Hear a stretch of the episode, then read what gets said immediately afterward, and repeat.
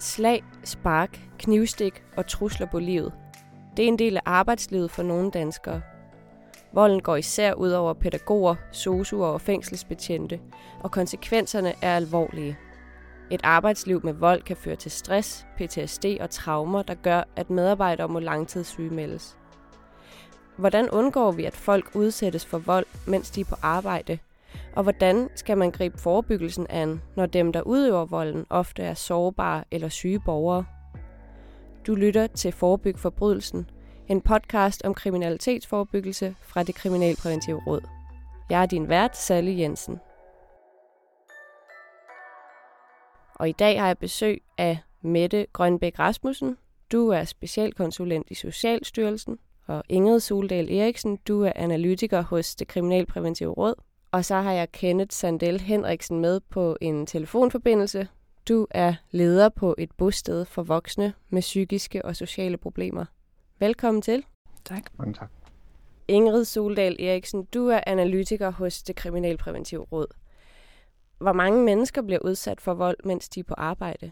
Den seneste store offerundersøgelse, der er lavet på feltet, den fortæller os, at 6% af den arbejdende befolkning blev udsat for fysisk vold inden for det seneste år på deres arbejdsplads. Og sådan lidt til sammenligning, så kan man sige, at fysisk vold sådan i al almindelighed i samfundet, ifølge offerundersøgelser, ligger på et sted mellem 1-3 procent.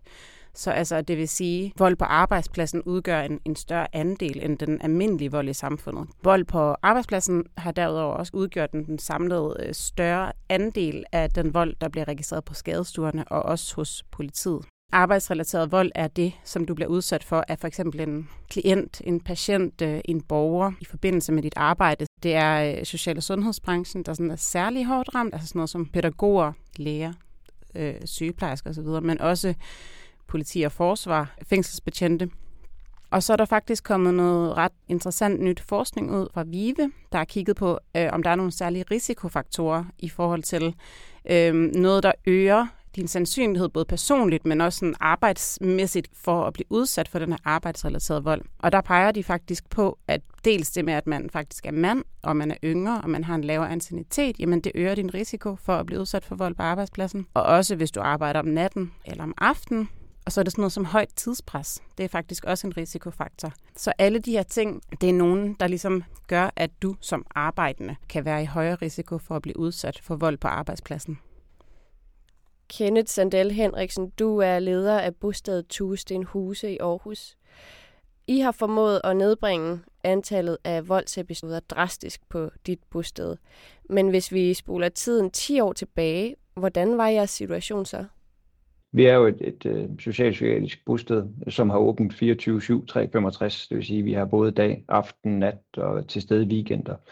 Så vi er jo altid tæt øh, på nogle borgere, som kæmper med, med psykiatriske udfordringer, udsathed, rusmidler, og derfor også tæt på nogle, nogle mennesker, der har det rigtig svært. Og måden vi var det for 10 år siden, øh, betød, at når vi trådte ind på Tustenhuset, når vi trådte i arbejde, øh, så vidste vi, at vi ville enten være vidne til eller udsat for en trusselsepisode, inden øh, vi gik hjem 8 timer senere. Det var simpelthen en lang øh, konfliktfyldt hverdag mellem borgere og medarbejdere som forsøgte at agere i kaos. Og vi var også nok der, hvor man siger, at det fyldte så meget, at enten så skulle vi lykkes med at gøre noget anderledes, eller så skulle bostedet simpelthen lukkes ned. Og det havde jo rigtig meget med, med den kultur at gøre, hvor vi var hærdet, fordi vi gik i vold og trusler konstant. Det var beboerne mod medarbejderne. Det var en kamp omkring, hvem der havde kontrollen over bostedet. Og vi forsøgte med alle de bedste intentioner at, at kontrollere borgernes liv, så de ikke kom i kaos, så de ikke kom i konflikt med sig selv eller andre. Men jo mere vi forsøgte at tage kontrollen fra dem, jo mere forsøgte de at tage kontrollen tilbage. Så, så i almindelighed et rigtig usundt miljø at bo i, øh, og også et rigtig usundt miljø at arbejde i. Og hvad var det for en slags vold, I var udsat for? Det var rigtig meget trusler, øh, men det var også spyt, øh, slag og spark, øh, når det spidsede rigtig meget til, hvis ikke vi fik trukket os tilbage i situationer. Øh, dengang der var vi gode til at gå frem, og vi var rigtig dårlige til at trække os og gå tilbage. Øh, vi gik ind i konflikterne, i stedet for at trække os fra konflikterne. For det så man som god faglighed, ligesom at, at skabe ro ved at gå frem øh, og kontrollere situationen, hvor, hvor vi i dag, så at sige, på rigtig mange parametre har vendt 180 grader og, og går den anden vej, trækker os meget bedre til at aflæse en situation og sige, her er det os, der, der kan gøre noget anderledes øh, i den her situation, og det er ofte øh, at trække sig frem for at gå frem. Mette Grønbæk Rasmussen, du er specialkonsulent hos Socialstyrelsen og projektleder på forebyggelse af vold på bosteder og herberger. Hvorfor opstår der vold på arbejdspladser som for eksempel bosteder? Jamen, øh, jeg synes jo egentlig, at Kenneth også beskriver det meget godt, det her med, at botilbud og, og herberger er nogle, er nogle steder, hvor der, vi har nogle borgere, vi har nogle individer, som slås med en masse ting. Der er en grund til, at de er på et botilbud. De har brug for hjælp til en masse ting i deres hverdag. Og så har vi nogle organisatoriske rammer omkring de her beboere på botilbudene, som kan være udfordret på alle mulige områder. Og man kan sige, at det er jo i den relation, at de voldsomme episoder opstår. Vores forståelse af vold og trusler er selvom det kan opleves som om, at det sker meget pludseligt, så sker det tit i en kontekst, og hvis man kigger 24 timer tilbage før episoden, så vil man ofte kunne se tegn på øh, mistrivsel og kunne sådan spore nogle, nogle årsager til, at det gik så galt, som det gjorde. Mennesker, der trives, slår sjældent. Så hele sådan kerneopgaven med at få øh, mennesker med psykiske vanskeligheder, kognitiv handicap eller andre sådan sociale udfordringer, at få dem til at trives bedre i deres liv. Det er det, der ligesom er den store udfordring i det her. Og hvordan gør man så det? Hvordan får man bedre trivsel? Når vi snakker trivsel, så er det vigtigt at kigge sådan, vi har borgernes trivsel, det er selvfølgelig dem, vi er på arbejde for, men det er fuldstændig tæt forbundet med øh, medarbejdernes trivsel. Men vi ved, at selvbestemmelse, kontrol i eget liv, det giver trivsel, og det giver øh, mulighed for at vælge vold fra. Så det her med at arbejde på at give mennesker kontrol tilbage i deres eget liv, give dem medbestemmelse og selvbestemmelse, det understøtter trivselen, og det gør det sådan set også for medarbejderne. Fordi det, det der er på arbejdsmiljøsiden, handler også om en forudsigelighed i arbejdet, at man ved, hvor man har sine kolleger. Altså man ved, at man er enige om, hvad det er, man gør i situationer, man ved, hvad man skal gribe til. Det gør også, at man kan gå til borgerne og tildele den kontrol til borgerne bedre.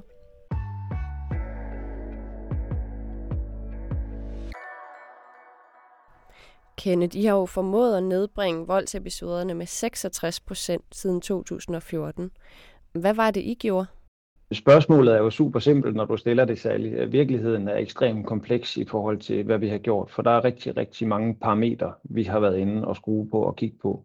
Det allervigtigste parameter var at finde ud af voldens oprindelse. Det at få analyseret alle de volds- og trusselsindberetninger, vi eksempelvis havde i 2013, og finde ud af, hvor er det henne i huset, det går galt? Hvad er det for nogle situationer, det går galt? Var super øjenåbne. Vi havde sådan en oplevelse af, at vold ofte på vores sted var sådan noget lynet fra den klare himmel. Vi så ikke noget optræk. Vi så ikke Øh, nogen andet udløsende faktor end en borger lige pludselig eksploderede i døren ind til medicinrummet. Men ved at finde ud af eksempelvis, at døren til medicinrummet var et af de steder, vi havde allerflest volds- og trusselsepisoder, kunne jo gøre, at vi så zoomede ind og sagde, hvad er det, der sker ved den der dør? Bare sådan et lille eksempel var, at det tog rigtig lang tid, før der kom koldt vand i hanen, fordi det var måden, man har ført rørene i huset i går, at det tog lang tid. Så når en beboer bad om medicin, så efterlod vi min venteposition uden for døren i flere minutter, mens der ligesom kom koldt vand i hanen, og vi fandt øh, medicinen frem. Og imens borgeren stod derude og ventede, så kunne borgeren møde nogle andre borgere, som de skyldte penge, eller cigaretter, eller tre medarbejdere, der kom forbi og spurgte, hvordan de havde det. Alt sammen noget, der, der stressede min pressede situation. Og når vi så åbnede døren, velmenende med medicin i den ene hånd og vand i den anden, så fik vi at vide, at vi øh, var nogle kæmpe idioter og klap af det, og kunne blive udsat for ret voldsomme øh, verbale trusler og situationer.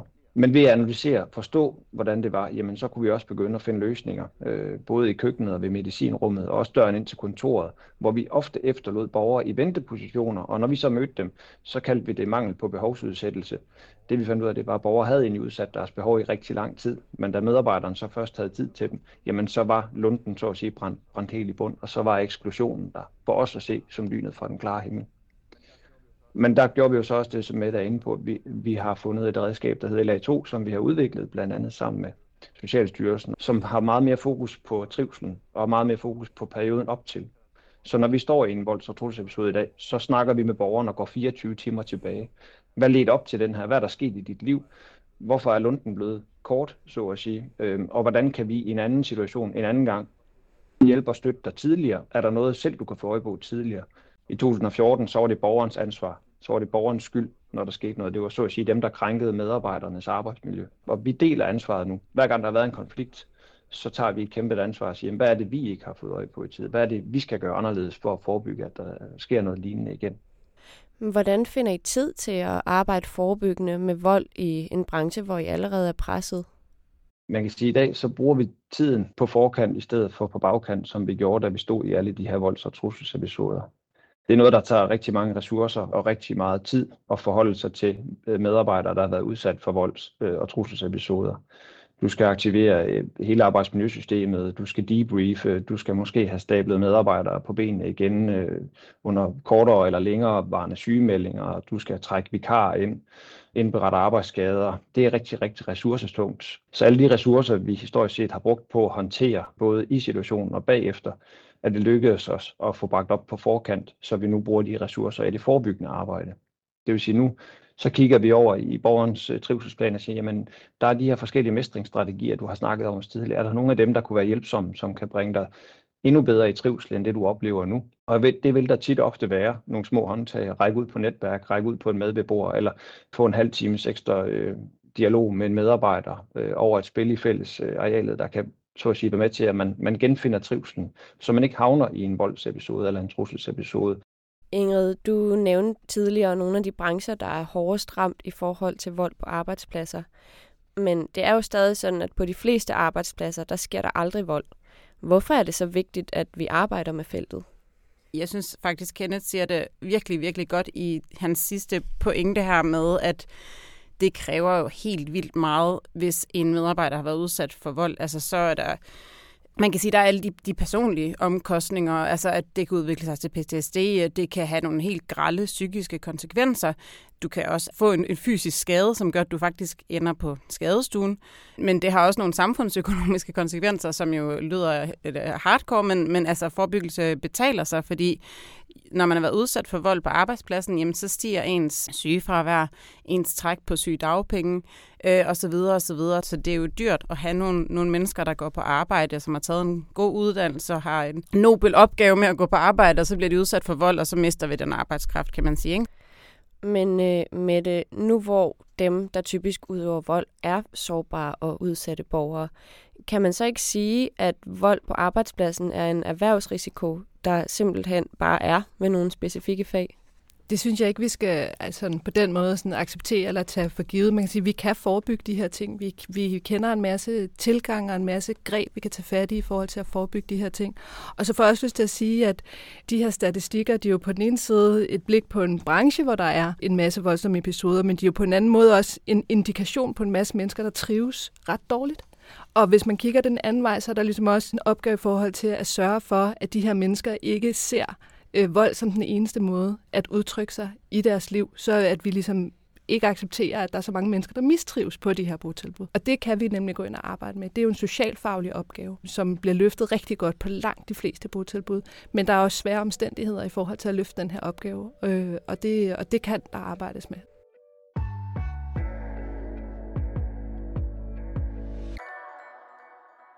Ingrid, nu har vi hørt om tiltag, der virker, og tiltag, der forebygger vold.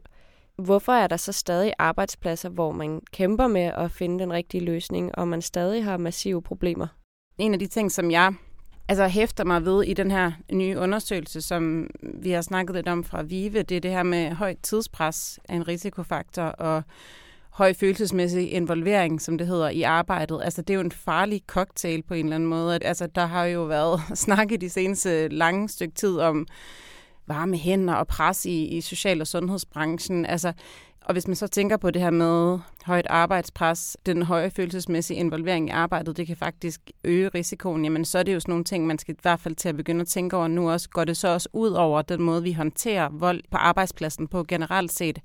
Altså sætter det faktisk et ekstra pres over de her brancher på grund af tidspres, og fordi at de har en kerneopgave, der faktisk handler om at skulle kære sig om mennesker med det, hvis vi kigger 10 år frem. Hvordan skal det så have udviklet sig med vold på arbejdspladser? Det er helt klart, at vi skal, vi skal have nedbragt vold og trusler på botilbud. Men vi skal også vi skal have understøttet, at de her borgere, der bor på botilbuden, i højere grad trives, at de opnår mere kontrol i deres eget liv og opnår mere selvbestemmelse, sådan så de ikke øh, føler sig nødsaget til, til de her former for handlinger. Det vi ved virker i forhold til det her, det er et dobbelt fokus på både medarbejdernes trivsel og borgernes trivsel. Det er et fællesskab, som man skal lykkes med på de her botilbud. jeg fik nok ikke betonet vigtigheden nok i, når man så går fra håndtering, og man bruger alle sine ressourcer på det her med at samle nogen op igen, der har stået noget rigtig svært, og så skal have de ressourcer om til forebyggelse. Det gør man ikke fra den ene dag til den anden. Altså der skal man insistere og acceptere, at det er en, en ressource, der skal investeres, der ledelsesmæssigt politisk skal prioriteres, fordi der er ikke noget mere provokerende end for medarbejdere, som går i en hverdag fyldt med vold og trusler, end at sige, jamen vi skal bare forebygge jamen, altså hvis vi vidste hvordan, og alt muligt, så gjorde vi det jo selvfølgelig i forvejen. Så der er en periode, hvor man både er i håndtering, og man skal fagligt opkvalificere sig, samtidig med, at man skal forebygge. Så det er vi jo nødt til som ledere at tage et kæmpe ansvar ind i. Hele organisationer skal tage et ansvar, og politikerne skal tage et ansvar og sige, der skal vi have lavet en investeringsmodel, hvor man siger, man kommer ikke fra, af sig selv fra det ene til det andet. Det kræver nogle ekstra ressourcer i en periode. Og det gjorde det også hos os. Det var heldigvis nogle projektmidler med Socialstyrelsen, som hjalp os om på den anden side. Men jeg tror ikke, vi havde fundet om på den anden side af os selv der får jeg også lyst til at sige det her med, at, at det er jo helt klart læringsdelen. Altså, man kan sige, det, det, det vidensgrundlag, vi går ud med, det snakker vi om forebyggelse, håndtering og læring, og det er også den metode, øh, hvad hedder det, uh, Kenneth henviser til, den her LA2-metode. Det bruger vi også ligesom der. Og det hele den der del med at sætte sig ned og tage sig tid til at lære af det, der er sket, sådan, så man kan forebygge bedre, det ved vi er en kæmpe udfordring. Fordi det kræver ressourcer, og det kræver, at man har den tid, som man ikke synes, man har. Og det er der, jeg tænker, en, en stor del af arbejdet ligger. Og Kenneth, selvom I har nedbragt voldsepisoderne rigtig meget, så forekommer der stadig vold og trusler på jeres bosted. Hvad kunne du ønske dig, at der skulle ske på Tusten Huse, så I kan forebygge den vold, der sker nu? Altså, I Tusten Huse i dag, det der fylder rigtig meget, det er jo rusmidler og rusmiddelsafhængighed. Øh, og når jeg kigger øh, både i Aarhus, men også på landsplan, så har vi simpelthen ikke knækket den faglige nød, det er endnu at tilbyde øh, en relevant rusmiddelsindsats til vores allermest udsatte borgere. Dem, der har voldsomme traumer med sig helt fra livets start. De, som er voldsomt udfordret af psykiatri, som bliver medicineret øh, fra psykiatrien og, og, og er havnet i et botilbud, er ofte mennesker, hvor kaos er det styrende, og hvor vi forsøger at manøvrere sammen med dem ind i det her kaos vi vil jo gerne have de her åbne døre, men når vi har en mobiltelefon til at ligge, og der er en åben dør, det er simpelthen en klassisk mestringsstrategi, hvis man skylder en pusher 10.000 kroner af den telefon. Det er simpelthen en fristelse over evne, men så vil jeg sgu nok også tage den telefon og give til min pusher, og så skylde ham 5.000 kroner mindre. Så der er hele det her rusmiddelsmiljø, hele det kriminelle miljø, der følger med, og det pres, det sætter på nogle af vores allermest udsatte øh, mennesker, som vi simpelthen ikke har lykkes godt nok med. Vi er ikke lykkes godt nok med at få involveret de her borgere i deres egen behandling og få kigget på deres rusmiddelsafhængighed. Hvad er det rusmidlerne er løsningen på? Hvad er det, du forsøger at dæmpe i dig selv? Eller hvorfor er det, du forsøger, grundet øh, stærk sederende medicin, at slå hul på den her osteklokke, nogle borgere beskriver, de er inde i, ved hjælp af amfetamin eller kokain eller andet? Alle de der kompleksiteter, der er i spil der, dem har vi ikke fundet løsningen på for mig at se. Vi er et stykke af vejen, så nu er det ikke så farligt for vores arbejde, og det er ikke farligt for borgerne at manøvrere i. Men det her med en lidt mere traumebevidst tilgang, der tror jeg, der er rigtig meget for os at hente på længere sigt. Og så kan man sige, hvis jeg skulle kigge ud Tustenhuse er en, er en forholdsvis nybygget øh, institution, men jeg kan jo se, når jeg kommer rundt omkring i landet, at vi sætter nogle af de her udsatte borgere ind på tidligere plejehjeminstitutioner med lange kliniske gange, øh, hvor man træder direkte fra sin bolig og ud i et fælles miljø. Og nogle meget sørgelige bygninger, som har været bygget til et formål, og nu er man så havnet der opgangsfællesskaber inde i byen med svale gange og, og små lukkede øh, fællesarealer, hvor man ikke nødvendigvis lige kan komme ud øh, i den friske luft. Så jeg tror også, man er simpelthen nødt til at kigge på måden, vi har designet de institutioner, de bofællesskaber, vi har, er det designet til at skabe gode, øh, trivselsfyldte levemiljøer, eller er de bygget med et andet øh, ting for øje? Og simpelthen, øh, jeg ved godt, at der, der er stor økonomi, der skal til, men, men at få kigget på, hvordan det er, vi beder de her mennesker om at bo, og hvad det er for et arbejdsmiljø, det også skaber for de medarbejdere, der skal tilbyde dem noget. Giv folk noget luft, giv folk noget grønt, giv, giv noget højt til loftet, og noget plads til at være frustreret. Det er der rigtig mange af vores botilbud, der ikke kan tilbyde i dag. Ingrid, Mette og Kenneth, I skal have tusind tak, fordi I kom og gjorde os klogere på det her felt. Podcast-afsnittet her er en del af Forebyg Forbrydelsen. Podcasten bliver produceret af det Kriminalpræventive Råd. Tak fordi du lyttede med.